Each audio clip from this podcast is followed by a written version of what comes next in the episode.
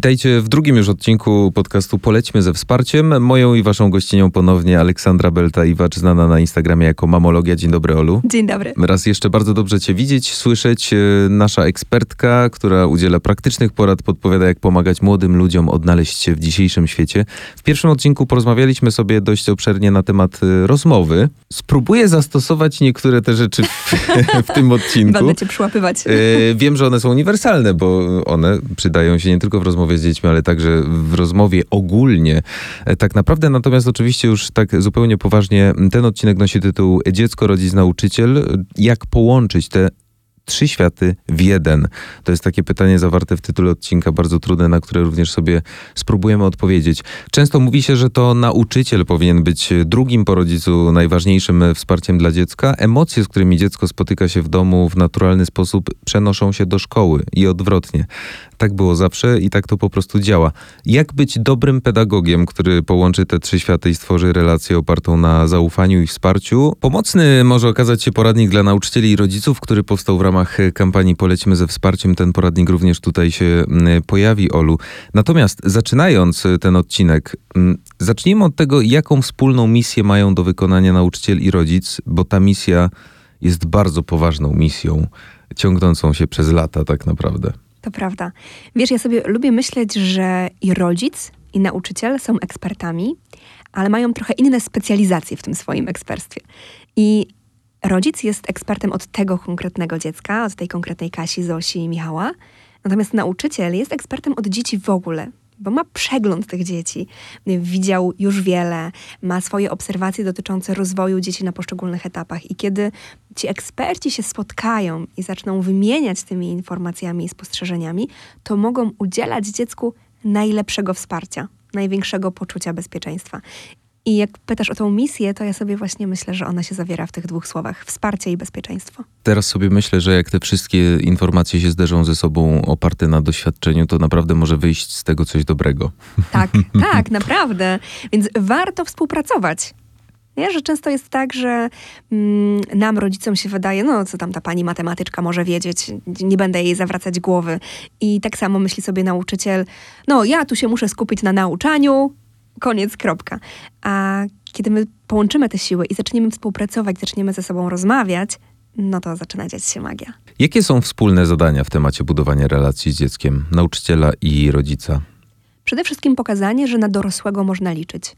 Że dorosły to nie jest tylko ten człowiek, który krytykuje, ocenia, sprawdza, kontroluje, ale to jest taki człowiek, do którego można przyjść po pomoc, którego można o wiele rzeczy zapytać i który czeka na to, żeby móc tego wsparcia dziecku udzielić. A czy rodzic y, może być czasem rozliczany przed samym nauczycielem y, ze swojej wiedzy? Nie wiem, czy wiesz o co mi chodzi, że, że nauczyciel może w jakimś, na jakimś etapie wejść w taką rolę y, jakby dawania rad nie tylko w stosunku do dziecka dla dziecka, ale też dla rodzica. Mhm. Myślę, że czy oni powinni współpracować na tym mhm. samym poziomie? O, mhm. może tak. Ja myślę, że tak, że powinni współpracować na tym samym poziomie, właśnie pamiętając o tym, że każdy z nas ma tą swoją działkę, w której jest wyspecjalizowany. Natomiast to nie jest też tak, że my nie możemy sobie udzielać wzajemnie wskazówek. Ja jako, maga, ma, jak, ja jako mama mogę powiedzieć nauczycielowi, wie pani co, bo jak pani tak mi opowiada o tym, że jemu tak trudno jest się skupić na lekcji, to ja sobie myślę o tym, że w domu często pomaga, kiedy on właśnie może czasami się przejść, może zrobić jakiś ruch może w szkole też by można było sprawdzić, czy to działa, jak czasami wstanie, pójdzie po kredę do woźnego. Nie wiem, czy tak się jeszcze robi, ale za moich czasów tak było. Chyba się robi. Chociaż może po marker. Teraz, Teraz po marker. Tak, że ja mogę powiedzieć, co się sprawdza w domu. I tak samo nauczyciel może powiedzieć, Mam takie doświadczenie, że niektórym dzieciom pomaga, jak rodzice spędzą też więcej czasu ze swoim dzieckiem, nie związanego ze szkołą, z uczeniem się, tylko pójdą na rower i rolki. Może będą mieli Państwo ochotę wypróbować. Wiesz, to nie jest Państwo muszą, mhm. Państwo powinni, e, tak trzeba. Niech to będzie sugestia. Niech to będzie mhm. taki właśnie wymiana swoich doświadczeń. A co zrobi z tym druga strona? no to już nie jest nasza kwestia. Wymieniajmy doświadczenia, bo nauczyciel nie wie, jakie dziecko jest w domu tak naprawdę i nie wie, co dziecko lubi w domu robić. On wie, co mm, dziecko robi i lubi być może wybierać y, robić w szkole. I Także... tak samo rodzic nie wie, jak to dziecko spędza czas y, w szkole, a bardzo często jest tak, że to są naprawdę dwa różne światy i jak nauczyciele zaczynają rozmawiać z rodzicami, to rodzicom się wydaje, że jakby mieli, wiesz, to były historie o dwóch mm -hmm, różnych dzieciach. Tak. W domu to jest takie ciche, spokojne, a nagle w szkole się okazuje, że to jest dusza towarzystwa. Mhm. Albo odwrotnie. Więc naprawdę warto wymieniać te doświadczenia. To z czym dzieci najczęściej przychodzą do szkoły? Jak ten świat domowy przenosi się do sfery szkolnej? Czyli myślę tutaj o, o emocjach, o uczuciach, które po prostu dzieci no, w plecaku razem z przyborami szkolnymi pakują mhm. i przynoszą do placówki. Bardzo mi się podoba ta twoja metafora, że rzeczywiście my do tego dziecięcego plecaka pakujemy nie tylko książki i piórnik, ale pakujemy też całą tą taką atmosferę, która panuje w domu. Bardzo często się mówi, że dziecko jest wydelegowane do objawu, kiedy coś się dzieje w domu, mm, niekoniecznie nawet w kontakcie z dzieckiem, ale Mama ostatnio ma zdecydowanie gorszy nastrój, rodzice się kłócą, tata stracił pracę. Teoretycznie to nie dotyczy dziecka, no ale przecież ono żyje w tym systemie rodzinnym. Więc tymi swoimi zmartwieniami, lękami, tym napięciem wchodzi do szkoły. I bardzo często dzieci mm, pokazują swoim zachowaniem, że coś się dzieje. Na przykład z dziecka aniołka nagle mamy dziecko, które jest agresywne i wszyscy skupiają się, jak on tak może, dlaczego, co w niego wstąpiło, nie możesz nikogo bić. A tak naprawdę okazuje się, że oczywiście na takim nieświadomym poziomie y, dziecko zachowuje się w ten sposób, żeby ktoś zainteresował się jego rodziną, mm. w której teraz aktualnie dzieje się coś e, złego. Więc o tym też warto pamiętać, że rzeczywiście to zachowanie dziecka, na to zachowanie dziecka składa się bardzo dużo czynników i dzieci wchodzą do szkoły ze swoimi doświadczeniami domowymi, z kłopotami całej rodziny, wszystkich członków, mm, z tym, co się tam aktualnie zadziało, czy właśnie się urodził braciszek, czy mama zmieniła pracę, to wszystko jest w tym plecaku. Przyszło mi na myśl takie powiedzenie, które krąży wokół. Yy raczej w świecie y, radiowym, być może tylko u nas, a może to jest y, takie dość ogólne, że ułatwia sprawę, kiedy na tej ciemnobrązowej wycieraczce wchodząc do radia zostawiamy tam wszystkie swoje rzeczy i my mhm. wchodzimy do radia z czystą głową, dzięki temu możemy się skupić na pracy. Zastanawiam się i chyba znam odpowiedź, że w przypadku dziecka to jest a wykonalne, żeby zostawić na wycieraczce przed szkołą wszystko, co się kłębi w głowie odnośnie domu, wszystkie te problemy i wejść po prostu do szkoły ze sztucznym uśmiechem, bo dziecko nie jest w stanie porzucić tych problemów tak naprawdę. Rodzic ma z tym odrobinę mm, lepiej, być może radzi sobie z tymi emocjami lepiej, no nie wiem, tak Wyobrażam sobie naszych rodziców, którzy idą do pracy, oni potrafią zostawić trochę te problemy w domu i potem do nich wrócić, ale dziecko mhm. rzeczywiście przychodzi do szkoły i ona nie potrafi udać przed rówieśnikami czy przed nauczycielami, że w tym domu problemów nie ma, prawda? Użyłeś bardzo ważnego słowa.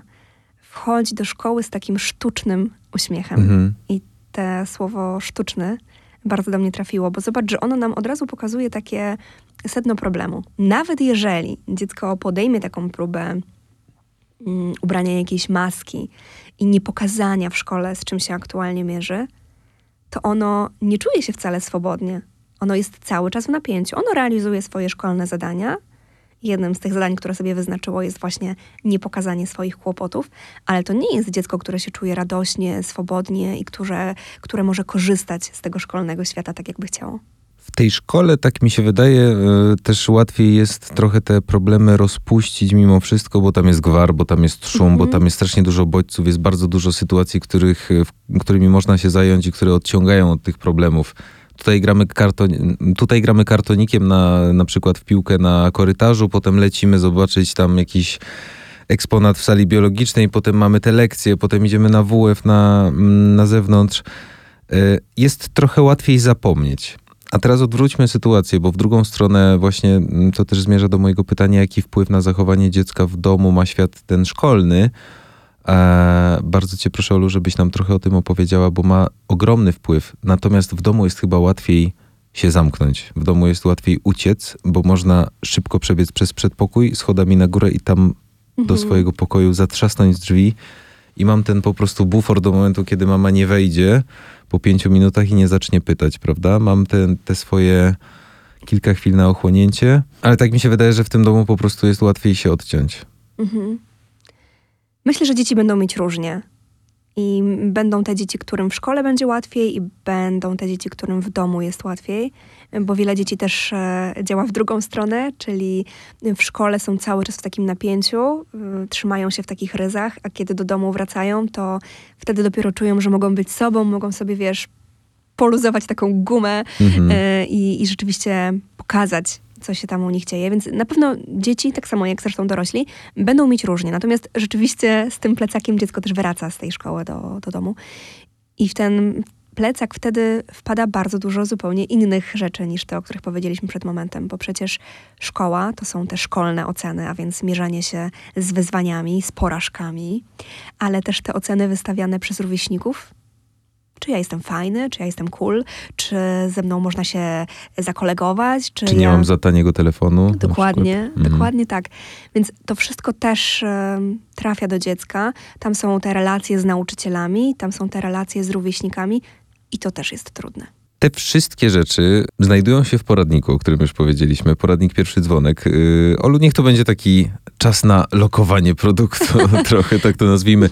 Yy, Czym jest i jaki jest jego cel yy, tego poradnika, tak Mhm. naprawdę? I zachęćmy trochę, bo ja przejrzałem. Jest bardzo ciekawy. Jest bardzo ciekawy. Ja uważam wręcz, że jest genialny. Naprawdę. Jest świetnie napisany, tak bardzo lekko, ale niech to słowo nie będzie pejoratywne, bo, bo, bo to jest jego zaleta, tak, Tak, naprawdę. lekko oznacza, że czyta się go łatwo, a jednocześnie daje bardzo dużo Mm. konkretnych wskazówek.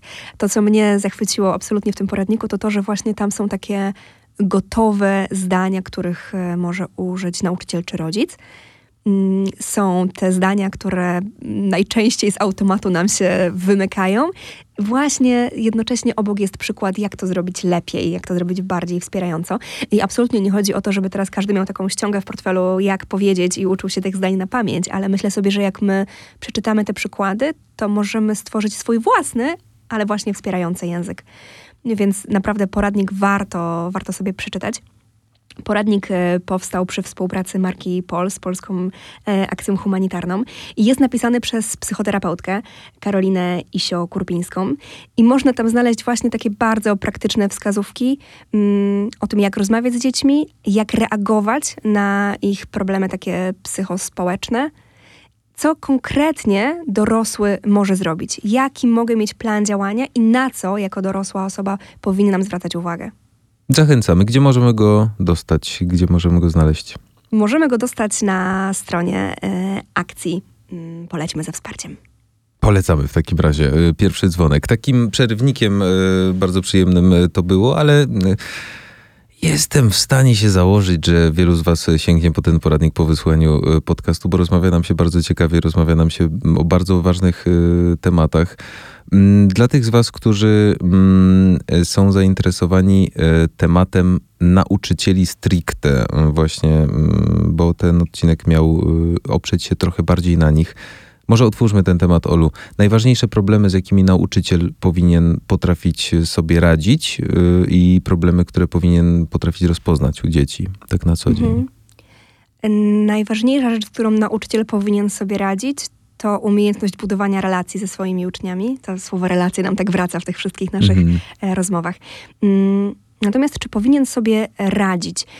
Wiesz, ja jestem bardzo czujna na to, żeby nie obciążać nauczycieli nadmiernie i przekraczać gdzieś ich kompetencje. Już mówię, co mam na myśli. Mm, Nauczyciel jest osobą, która spędza z dzieckiem bardzo dużo godzin i tak jak powiedzieliśmy, obserwuje go w takim środowisku, do którego rodzic nie ma dostępu. W związku z czym jest, mm, ma więcej możliwości, może nie więcej, inne możliwości niż rodzic, żeby wiele rzeczy zaobserwować. Nauczyciel widzi dziecko na przestrzeni nieraz lat, w związku z czym łatwo może zauważyć zmiany w zachowaniu tego dziecka. To, że ono nagle mm, przestało sobie radzić z nauką, przychodzi nieprzygotowane, albo zmieniło zupełnie sposób ubierania i na przykład nie tylko zmienił się styl, co oczywiście ma prawo się dziać, ale nawet w upał dziecko przychodzi w długim rękawie, że to ubranie jest jakieś niedostosowane do pogody. Nauczyciel może zauważyć, że dziecko zaczyna być wykluczane przez grupę rówieśniczą, że trudno mu jest się odnaleźć w tej relacji z rówieśnikami, że miało przyjaciół, a nagle ich straciło albo zupełnie zmieniło tą swoją paczkę znajomych. I to są takie rzeczy, które nauczycielowi mogą zapalić taką lampkę alarmową. Coś się dzieje. Ja jeszcze nie wiem co. I to, co jest ważne, to że rolą nauczyciela nie jest stawianie diagnozy. Fajnie, kiedy nauczyciel ma taką podstawową wiedzę dotyczącą najczęstszych wyzwań e, ze zdrowiem psychicznym dzieci, kiedy nauczyciel wie, jakie są symptomy depresji, jakie są, po czym możemy rozpoznać, że dziecko się samo okalecza, czym jest ADHD, czym jest spektrum autyzmu, co to oznacza. Natomiast rolą nauczyciela nie jest stawiać diagnozę. E, to jest kompetencja psychologa, to jest kompetencja psychiatry, więc to, co może zrobić nauczyciel, to przede wszystkim być czujnym, obserwować to dziecko yy, i jednocześnie dawać mu znać, widzę cię. Wiesz, to może być takie bardzo luźne. Słuchaj, zauważyłam, że ostatnio często nie masz zadania domowego, jak przychodzisz e, na matematykę i zastanawiam się, czy to jest kwestia trudnego materiału, czy coś się dzieje. Zobacz, to jest zupełnie inny komunikat mm -hmm, niż kiedy mm -hmm. ja mhm. powiem, znowu nieprzygotowany, jak tak można? Naprawdę, zero odpowiedzialności. Z, zaraz to tutaj na e-dzienniku napiszę twoim rodzicom, że mają cię dopilnować. To nie jest komunikat wspierający. A to jest właśnie to, co może zrobić nauczyciel. Pokazać, widzę ciebie, a nie tylko twoje oceny. Zobaczcie, jakie to jest ciężkie, kiedy nauczyciel ma na przykład trzydziestkę dzieci pod to sobą. prawda. Szczególnie, że nauczyciele naprawdę mm, mają bardzo ograniczony ten czas i mhm. dużo obowiązków. I o tym też warto pamiętać, kiedy jesteśmy rodzicami. Natomiast myślę sobie, że to jest właśnie też to, że naprawdę nauczyciel nie musi ogarniać wszystkiego, natomiast warto, żeby czuwał. I teraz zobacz, wychowawca klasy jest tą osobą, która Y, powinna mieć najwięcej informacji o swoich uczniach, tak? Wychowawca warto, żeby wiedział, jak wygląda sytuacja rodzinna ucznia, czy tam właśnie się pojawiło jakieś rodzeństwo, jaka jest taka sytuacja ekonomiczna tej rodziny. I kiedy ja jako nauczycielka fizyki zauważę coś niepokojącego, to ja mogę się skonsultować właśnie z tym wychowawcą. Słuchaj, widzę, że y, u ucznia z twojej klasy dzieje się coś takiego. Zauważyłeś też to, tak, że my możemy wymieniać właśnie te spostrzeżenia niech ten wychowawca będzie takim drugim rodzicem tak, trochę, tak. Na, na drugim etacie. Dokładnie. W szkołach też e, pracują psychologowie szkolni, pedagodzy szkolni. To też są takie osoby, z którymi ten nauczyciel, który zauważył problemy, może się skonsultować. Mhm. E, on nie musi sobie z tym radzić sam. Trochę już powiedzieliśmy, jak rozpocząć taką rozmowę z uczniem, natomiast właśnie odbijając trochę piłeczkę od pierwszego odcinka, jak, y, gdzie rozmawialiśmy, jak mm, rozpocząć rozmowę z dzieckiem, to może tak pokrótce, e, jak nauczyciel powinien rozmawiać z uczniem? No na pewno nie mhm. tak, że znowu nie masz zadania tak, i znowu tak. cię skarcę, bo jesteś beznadziejny, ale mm, no tak na takich samych zasadach, jak rozmawialiśmy właśnie o tym domu, że, że nie przy garach, czyli tutaj w szkole, mhm. nie na głośnym korytarzu, ale może gdzieś y, w ustronne miejsce chodźmy. Może mm, złapiecie, kiedy będziesz miał czas, mhm. na przykład Wiesz co, mhm. kiedy mówimy o tych y, trudnych rozmowach, właśnie, że coś obserwujemy, co nas niepokoi, no to na pewno wybieramy taki dobry czas, mhm. spokojny. Natomiast przede wszystkim to, co jest najważniejsze, to żeby w ogóle rozmawiać, żeby ta relacja cały czas się budowała. Więc... Ciężko jest się złapać w szkole. Dokładnie. Bardzo ciężko jest więc się złapać w przypadku w szkoły to jest ok, kiedy nauczyciel złapie swojego ucznia na korytarzu, ale nie będzie go pytał, co tam u ciebie w domu i czy na pewno e, czujesz się tam bezpiecznie, ale na tym korytarzu może zapytać i co, wyspałeś się dzisiaj? Mhm. Ale, ale ulewa, ja cała zmokłam, a wy? Wiesz, to są takie proste rzeczy, które można zrobić gdzieś w biegu, idąc właśnie tym głośnym korytarzem, ale które będą powolutku budować nam tą relację i pokazywać, że nauczyciel jest człowiekiem, a nie tylko wykładowcą danego przedmiotu. I to na pewno warto robić, bo mm, takiemu nauczycielowi, który wiem, że od dawna widzi mnie jako Ole, a nie tylko jako uczennicę, łatwiej będzie się zwierzyć. I w tych trudnych rozmowach łatwiej będzie odpowiedzieć zgodnie z prawdą, a nie wydaje się pani. Padłem teraz na coś takiego, czy to dobrze, kiedy nauczyciel ma dobrą relację z rodzicem i dziecko to widzi, czy to może zagrać, może, czy to może zagrać zupełnie odwrotnie, że dziecko będzie się odrobinę bało że tam jest jakiś sojusz. Tak, że wszystkie informacje przejdą, wiesz, od razu po prostu, mhm. SMS-em od nauczyciela do rodzica, że to mhm. jest taki trochę, że nauczyciel się zamienia trochę w takiego wujka, za bardzo mhm. wchodzi do naszej rodziny I ja nie do końca chcę wszystko mówić temu nauczycielowi. Nie wiem, czy wiesz o co mi chodzi, bo, bo czasem jest tak w szkole, ja sobie pa, pa, pamiętam takie sytuacje, kiedy wiedziałem, że mogę na pewne tematy na luzie porozmawiać z nauczycielem, zwłaszcza tym, którego lubiłem w szkole, Mhm. Który działał na, tak samo na moich falach yy, i się rozumieliśmy, bo trochę wiedziałem, że to, co mu powiem, to zostanie w szkole, Mhm. że to nie przejdzie do rodziców.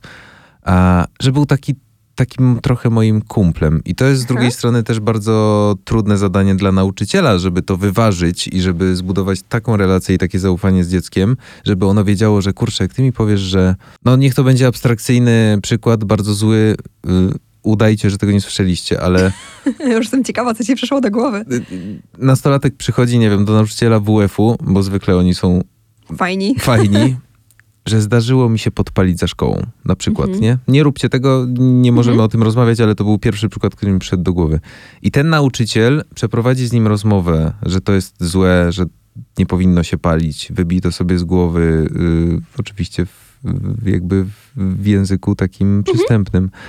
Dziecko będzie wiedziało, że może mu to powiedzieć, bo to zostanie w szkole i rodzice się o tym nie dowiedzą. Mhm. E, no papieros był głupim przykładem, ale... Ale mm, pokazuje, o co chodzi. Niech tak. przykładem będzie dziewczyna, która mi się podoba, ale głupio mi zagadać, na Mhm. przykład. Pogadam o tym z nauczycielem WF-u, może mi powie coś tam, kup kwiatki, Mhm. kup bombonierkę, tak się kiedyś robiło, to zawsze działa na dziewczyny, zobaczysz, y, co się stanie, przyjdź do mnie jutro, to zbijemy piątkę, czy się udało, nie? A z drugiej strony na przykład z moim tatą się boję o tym rozmawiać, Mhm. bo nie wiem, on się pokłócił z, z ojcem tej dziewczyny i jakby... Będziemy jak Romeo i Julia. Niektóre rzeczy zostają w szkole, to co się wydarzyło w szkole zostaje w szkole, mm, tak jak w Las Vegas filmowym mm, i nie chcemy, żeby to przechodziło do, do, do domu. Widzisz, za dużo gadam i trochę straciliśmy wątek. Wy, wyczuwam, o co ci chodzi. To jest też ważne, żebyśmy my jako nauczyciele czuli właśnie tą granicę, co jest taką zwykłą rozmową i wymianą spostrzeżeń, jak ta sytuacja właśnie podoba mi się dziewczyna, a co dotyczy kwestii bezpieczeństwa, zdrowia, życia ucznia. Mhm. I to jest też ważne, żebyśmy my mm, nie oszukiwali naszych uczniów. To znaczy, ja nie mówię, "Mm, tak na pewno to zostanie między nami. Możesz mi wszystko powiedzieć, to, to jest między nami. Dlatego, że jeśli coś zagraża temu zdrowiu czy życiu, bezpieczeństwu dziecka, to ja mam obowiązek zawiadomić rodzica. I to nie może zostać między nami. To nie może zostać między nami, a jednocześnie ja nie chcę, nie powinnam oszukiwać moich uczniów. Mm. Więc kiedy dziecko zaczyna, a nie powie pani nikomu, to warto jest powiedzieć zgodnie z prawdą. Nie mogę ci teraz tego obiecać. Na pewno ci powiem, jaki mam plan, co chcę z tym zrobić, i to rzeczywiście warto zrobić, nie zaskakiwać dziecka. Natomiast nie wiem, bo jeżeli coś zagraża Twojemu życiu lub zdrowiu, to mam obowiązek powiadomić Twoich rodziców, ale na pewno zrobię to w taki sposób, żeby Ci pomóc. To jest coś, co pozwala paradoksalnie budować to zaufanie. To nie jest tak, no ale wtedy to już w ogóle nie będziemy wiedzieć, co się dzieje u tego Mhm. ucznia.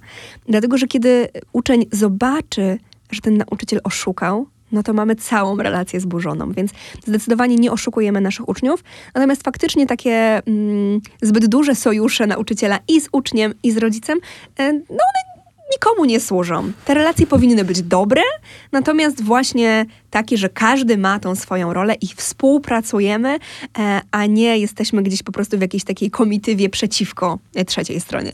Czyli zawsze lepiej działa w rozmowie z dzieckiem, kiedy nauczyciel powie, że zdajesz sobie sprawę, że będę musiała porozmawiać o tym na przykład yy, z rodzicem, bo sytuacja wymaga tego.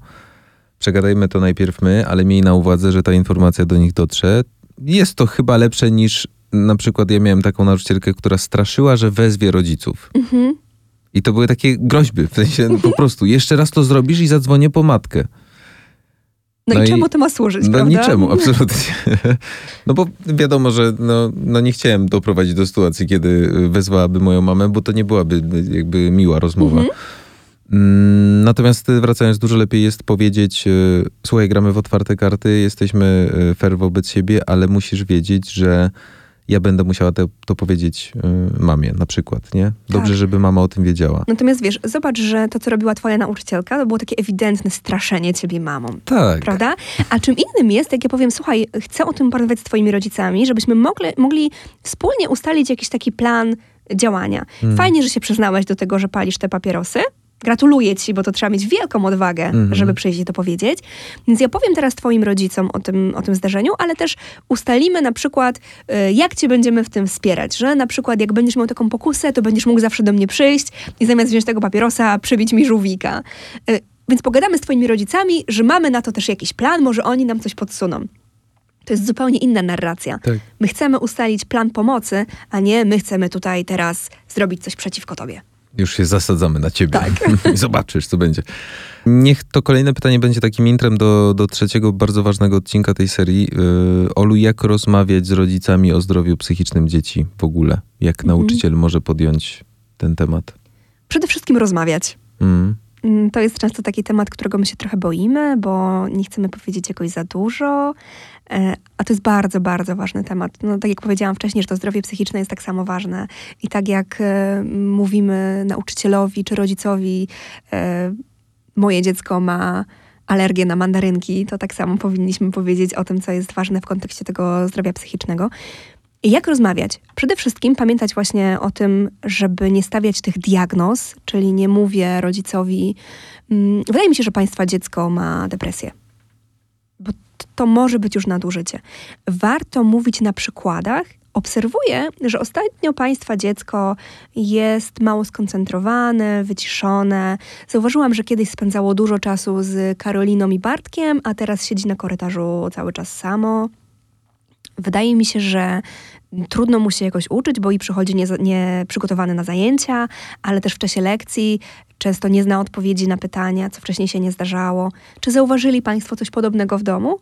Czyli zobacz, ja mówię konkretne moje obserwacje Mhm. i jednocześnie nie robię tego w takiej narracji, no Państwo pewnie nie zauważyli, więc ja teraz wszystko tutaj Mhm, Państwu mhm. powiem, ale jestem ciekawa, jak jest w domu. Tak? To jest właśnie to spotkanie tych specjalistów, tych ekspertów i ta wymiana spostrzeżeń.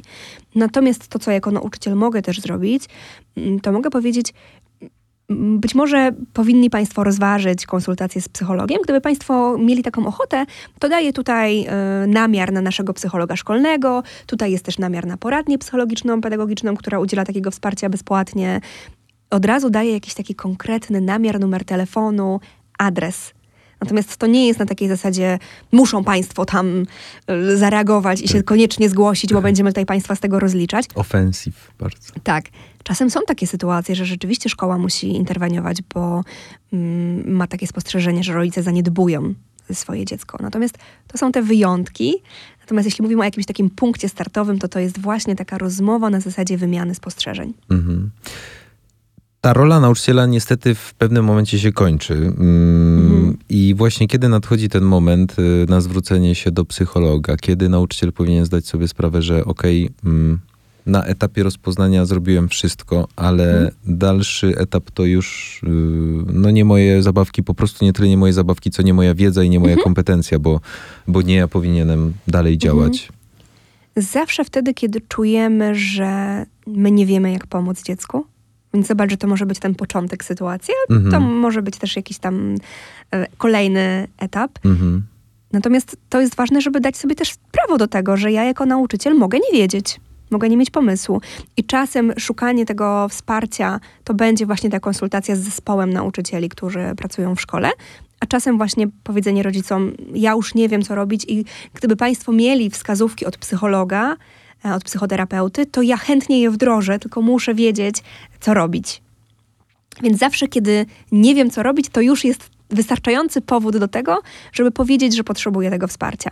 Zawsze też wtedy, kiedy ja mam jakiś plan, ale jednocześnie mam poczucie, że to nie jest wystarczające. Że okej, to może być jakieś działanie wspierające, ale nie rozwiązujące problem dziecka.